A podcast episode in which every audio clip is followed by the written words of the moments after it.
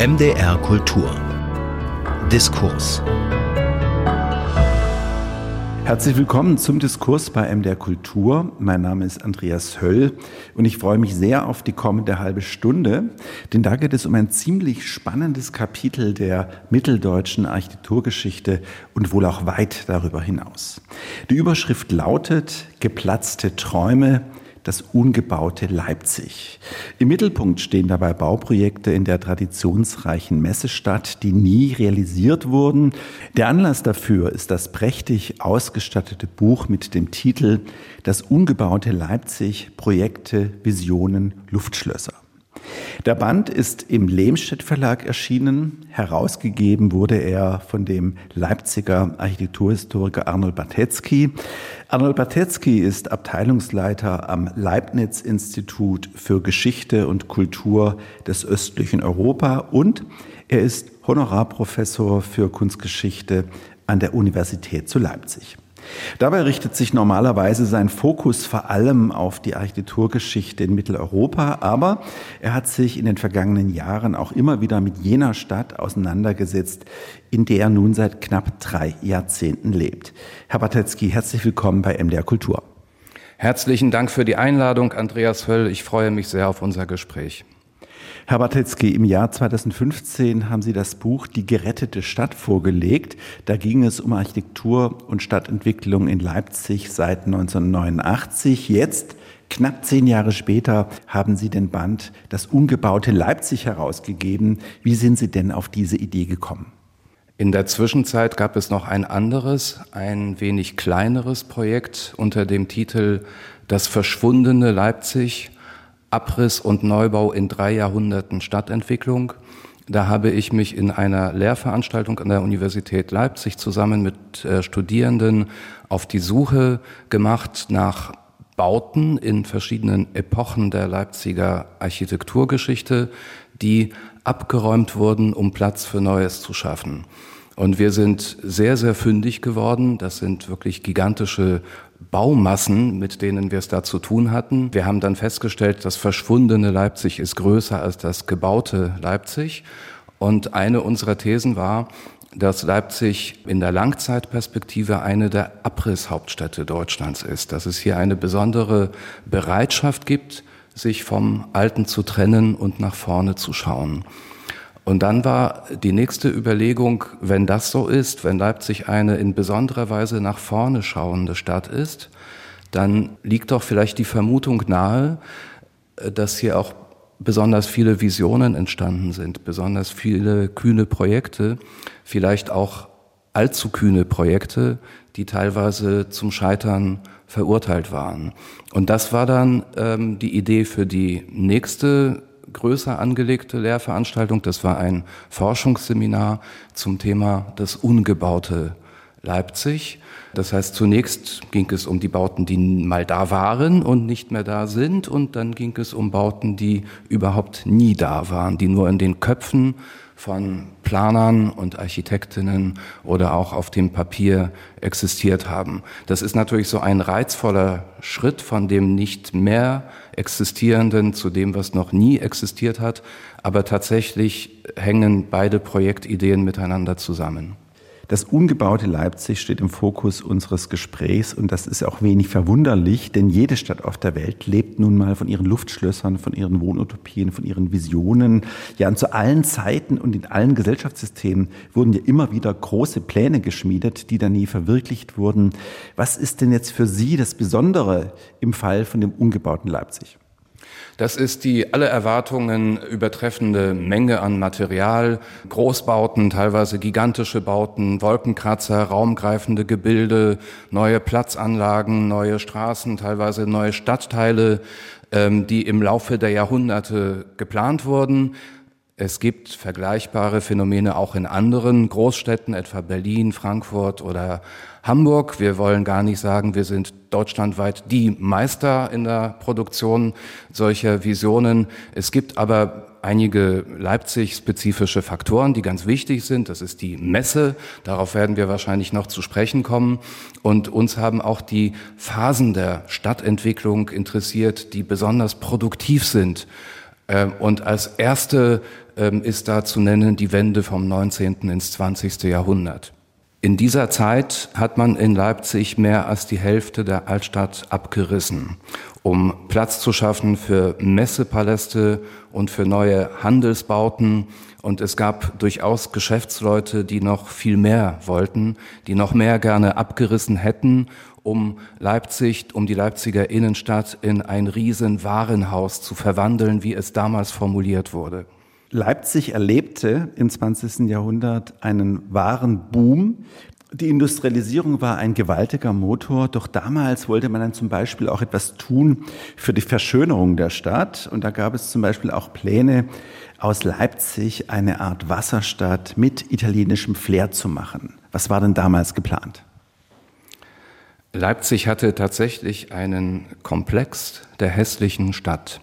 Viele Leipziger waren davon überzeugt, dass Leipzig nicht gerade gesegnet ist mit Schönheit. Und das hatte zwei Gründe. Zum einen war das das extreme Wachstum der Stadt. In wenigen Jahrzehnten hat sich die Einwohnerzahl nahezu verzehnfacht ähm, gigantische Bauproduktion. Da entstand das gründerzeitliche Leipzig, das wir heute so bewundern. Damals hat man das aber gar nicht bewundert. Damals galt das als langweilig, uninspiriert, sogar menschenfeindlich. Vielleicht war es für die meisten Menschen damals etwa sowas wie für uns die Investorenarchitektur der 90er Jahre. Niemand fand das interessant und wegweisend. Der zweite Punkt war der Mangel an Naturschönheiten, die langweilige Topografie, kein großes Gewässer wie in Dresden zum Beispiel, keine Berge, eine flache, sich in die Breite ausdehnende Stadt. Und da gab es einige Initiativen seit den letzten Jahrzehnten des äh, 19. Jahrhunderts, vor allem von wohlhabenden Bürgern, die wollten etwas Schönes schaffen für die Stadt.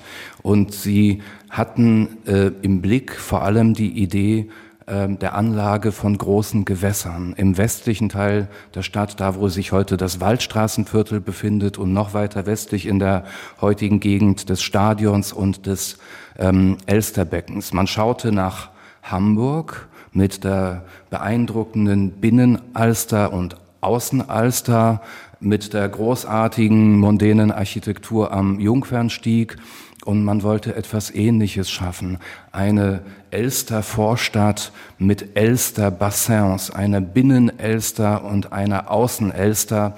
Elster ist ja der Name, ein, der Name einer der beiden ähm, Leipziger Flüsse, die sich in dieser Gegend damals noch ganz unreguliert ähm, durchschlängelten. Leipzig wollte Wasserstadt werden, aber Leipzig wollte vor allem als Messestadt weiter wachsen. Und da gab es dann auch größenwahnsinnige Projekte, wie zum Beispiel den gigantomanischen internationalen Zentralwelthandels- und Weltmessepalast. Das ist schon ein Wortungetüm, wo ganz viel Welt drin steckt. Wie sollte denn dieser internationale zentralen Welthandelspalast aussehen? Das sollte ein gigantischer Bau werden. Das ist wirklich eines der allergrößten Projekte, die wir in diesem Buch zu bieten haben. Der Palast sollte sich mit einer Höhe von ungefähr 15 Stockwerken ausdehnen zwischen dem Augustusplatz und dem Hauptbahnhof. Das heißt, das gesamte Gelände äh, des Schwanenteichs wäre damit überbaut worden. Er hätte eine Länge von annähernd 300 Metern und eine Breite von annähernd 100 Metern gehabt und über 200.000 Quadratmeter Mietfläche. Sogar die Höfe am Brühl, das Einkaufszentrum, ein Steinwurf entfernt, die wir heute als überdimensioniert empfinden, wäre ein Bau von durch, äh, durchaus bescheidenen Dimensionen gewesen, gemessen daran. Ähm, es war eine ziemlich undurchsichtige und wahrscheinlich nicht sehr solide, nicht vertrauenswürdige Gruppe von Leipziger Geschäftsleuten, die damals äh, diesen Bau propagiert hat. Man versprach sich davon die große Wende für Leipzig. Leipzig sollte damit Weltstadt werden, dank der Messe. Das war der große Traum. Ähm, aber die Stadt konnte sich dazu nicht entschließen.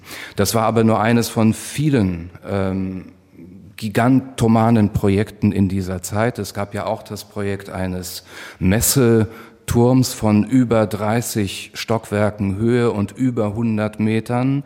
Das sind etwa die Dimensionen des heutigen Universitätshochhauses, allerdings noch wesentlich voluminöser, schon um 1920 geplant. Daraus wurde dann aber auch nichts, weil die Bedenken ähm, wegen der Finanzierbarkeit und der technischen Ausführbarkeit dann doch überwogen. Leipzig war auch immer ein bedeutender Verkehrsknotenpunkt in Deutschland und deshalb gab es auch kühne Szenarien für den Leipziger Hauptbahnhof. Im Jahr 1935 wurde nämlich ein Plan entwickelt, auf dem Dach des Bahnhofs einen Flughafen draufzusetzen. Wie muss man sich denn dieses Projekt vorstellen?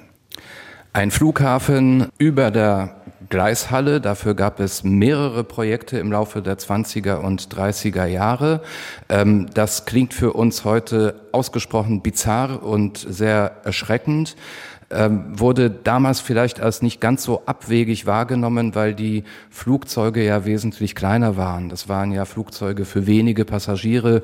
Die brauchten noch nicht so lange Start- und Landebahnen ähm, wie heute.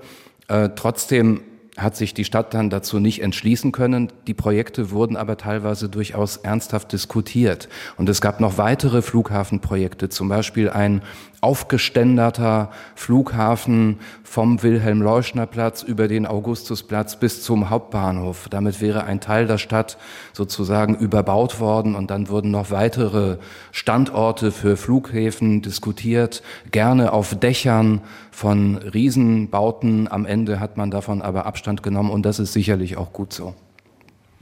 Die Flughafenplanung, die wurden vorangetrieben Anfang der 30er, Mitte der 30er Jahre, 1933, kamen die Nazis an die Macht. Politischer Schock. Und da spielten natürlich dann auf einmal die Stadtplanungen der braunen Diktatur eine herausragende Rolle, zum Beispiel in Berlin, München und Nürnberg. Dort wurden ja große Dinge verwirklicht, zum Beispiel das Parteitagsgelände in Nürnberg. Hitler persönlich träumte mit seinem Leibarchitekten Albert Speer davon, aus Berlin die Welthauptstadt Germania zu machen. Welche Pläne hatten denn die Nazis für Leipzig? Leipzig hatte da zunächst das Nachsehen, denn Leipzig war keine Gauhauptstadt, es war auch keine Stadt von einer besonderen Bedeutung für die sogenannte Bewegung der Nationalsozialisten. Es war nur Reichsmessestadt. Diesen Titel hat es immerhin bekommen und man hat in Leipzig versucht, aus der damaligen Perspektive sozusagen das Beste daraus zu machen. Der Ausbau der Messe, der damaligen technischen Messe, heute das alte Messegelände, war ein ganz wichtiges Thema. Ähm, Ausbau zu einem Ort für äh, orchestrierte Aufmärsche und für Propagandaveranstaltungen. Dann die Errichtung des äh, Wagner-Denkmals, das Projekt geerbt, noch aus der späten Weimarer Republik, dann aber ins Giganteske gesteigert in der Zeit des Dritten Reiches, dann das Adolf Hitler Sportfeld, ähm, aus dem dann später tatsächlich in der Zeit der DDR die Sportanlagen rund um das Zentralstadion sich entwickelt haben. Dann gab es noch äh, Pläne für eine Gutenberg-Reichsausstellung, eine gigantische Propagandaschau, die 1940 äh, stattfinden sollte an der Westseite des Elsterbeckens. Daraus ist äh, dann auch nichts geworden, weil der Krieg ja ähm, entfesselt wurde. Und die aufregendsten, die, die abwegigsten und bizarrsten Projekte gab es in der äh, Endzeit des Dritten Reiches 1943, 1944, als sich die Niederlage schon längst abzeichnete. Da wurden Ehrenhallen äh, projiziert für die vielen Gefallenen, aber auch ein gänzlich neuer Stadtgrundriss. Es sollten weite Teile von Leipzig außerhalb des Stadtkerns abgerissen werden. An ihrer Stelle sollten Aufmarschplätze entstehen und Achsen, die allein schon die jeweils die Ausdehnung der Innenstadt ähm, gehabt hätten. Also wirklich unvorstellbare Dimensionen. Das waren aber Planungen, in denen verband sich schon die Gigantomanie des Dritten Reiches mit einem vollständigen Wirklichkeitsverlust, denn weite Teile von Leipzig lagen damals ja schon als Ruinen ähm, da nieder, während ein Stadtplaner diese äh, Projekte weiter träumen durfte. Nach dem Zusammenbruch der Nazidiktatur gab es dann in der DDR große Pläne für die Stadtumgestaltung. Und im Jahr 1959, da gab es dann auch einen brachialen Umbauplan für die Innenstadt. Was war da vorgesehen? Das ist ein Plan, der ist auch äh, aus heutiger Sicht noch äh, schockierend und schockiert viele. Es war vorgesehen, äh, weite Teile der Innenstadt ähm, abzureißen, im Grunde nur ganz wenige Solitärbauten zu erhalten, wie Thomaskirche, Nikolaikirche, Altes Rathaus, einige wenige Barockbauten an der Katharinenstraße, ähm, der ganze Rest sollte fallen und anstelle der abgerissenen äh, Altbauten sollten große Strukturen entstehen, freistehend in der Regel und ohne jeden historischen Bezug. Das waren also die Pläne, die die 60er Jahre bestimmten. Man hat auch durchaus einen Teil davon ins Werk gesetzt. Man denke zum Beispiel an den Abriss der Universitätskirche St. Pauli am damaligen Karl-Marx-Platz, aber ähm, für einen Großteil dieser Pläne ist äh, glücklicherweise das Geld ausgegangen.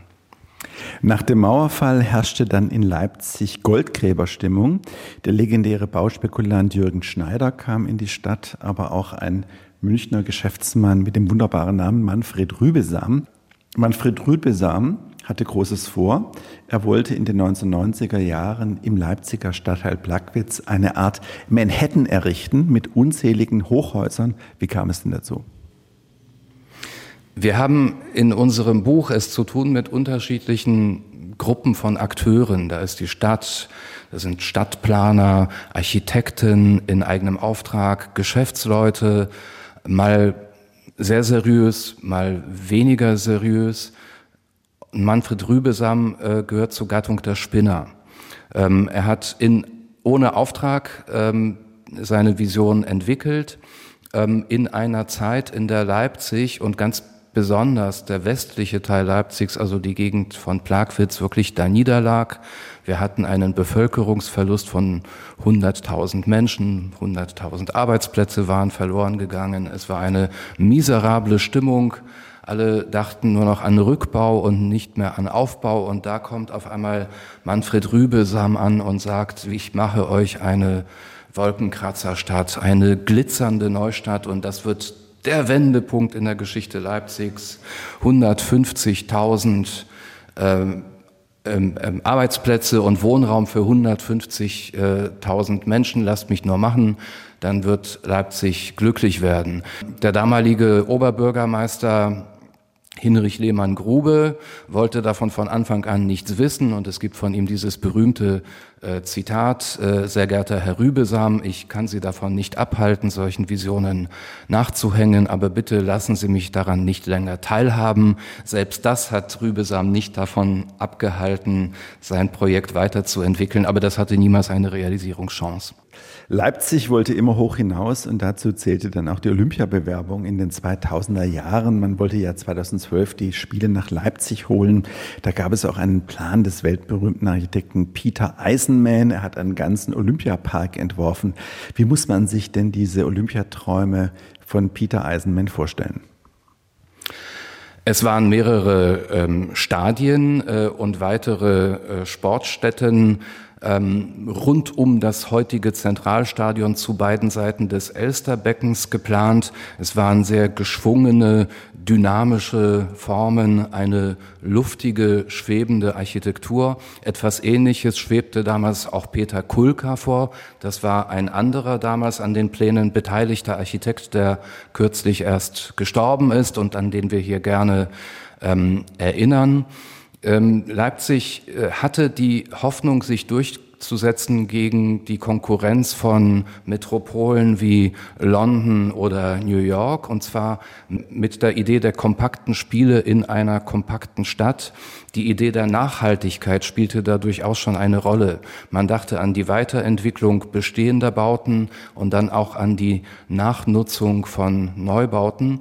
Diese Idee hat Leipzig durchaus elektrisiert. Der größte Teil der Bevölkerung war begeistert von der Olympiabewerbung. Ich war es auch. Allerdings kam dann bald das äh, böse Erwachen, als Leipzig dann in der ersten Runde mit der internationalen Konkurrenz ausgeschieden ist. Wir haben einen kleinen Streifzug gemacht durch mehr als 100 Jahre Stadtentwicklungsgeschichte in Leipzig mit all den Luftschlössern, Visionen und den nie verwirklichten Projekten. Wie visionär ist denn jetzt die Stadt heute? Heute ist die Stadt weitaus weniger visionär. Bei der Recherche haben wir festgestellt, eigentlich gibt es aus der jüngsten Zeit, aus den letzten Jahren kaum noch bauliche Visionen für die Zukunft. Die Visionen, mit denen wir es heute zu tun haben, sind eher die Visionen einer stärkeren Durchgrünung der, Stadt. Auch ähm, neue Wasserläufe, Renaturierung des Elsterbeckens zum Beispiel.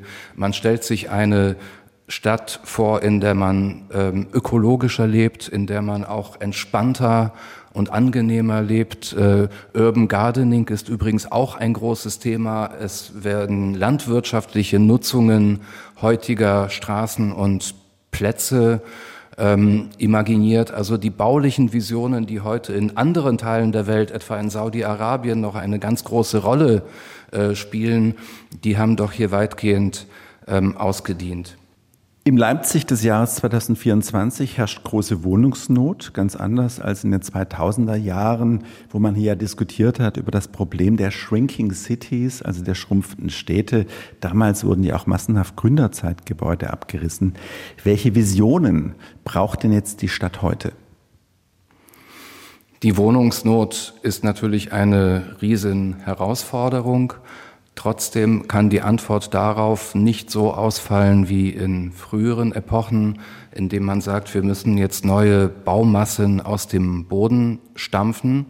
Das geht allein schon aus ökologischen Gründen nicht. Das Bauen, vor allem mit der Beton, ist der, einer der größten Klimakiller. Das kann eigentlich so nicht weitergehen. Wir müssen uns auf den Bestand besinnen. Es gibt in Leipzig immer noch viel umnutzbaren Bestand. Das sind ehemalige Gewerbebauten, ehemalige Fabriken, aber auch Bürobauten.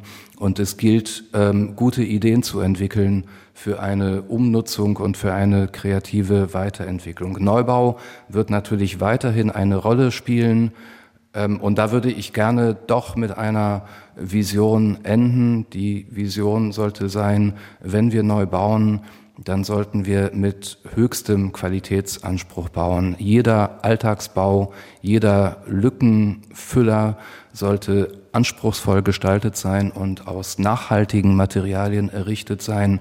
Es darf nicht passieren, dass wir weiter Bauten errichten, derer sich die nächste Generation schon schämt und die sie dann abreißt. Soweit der Leipziger Architekturhistoriker Arnold Batetzky. Er ist Herausgeber des schön bebilderten Bandes Das umgebaute Leipzig Projekte Vision Luftschlösser. Dieser Band ist im Lehmstedt Verlag erschienen. Herr Batetzky, herzlichen Dank für das Gespräch und alles Gute für die weiteren Projekte. Ich habe zu danken. Es war mir eine Freude. Mein Name ist Andreas Höll und ich wünsche allen Hörerinnen und Hörern noch eine anregende Zeit mit MDR Kultur. MDR Kultur. Das Radio.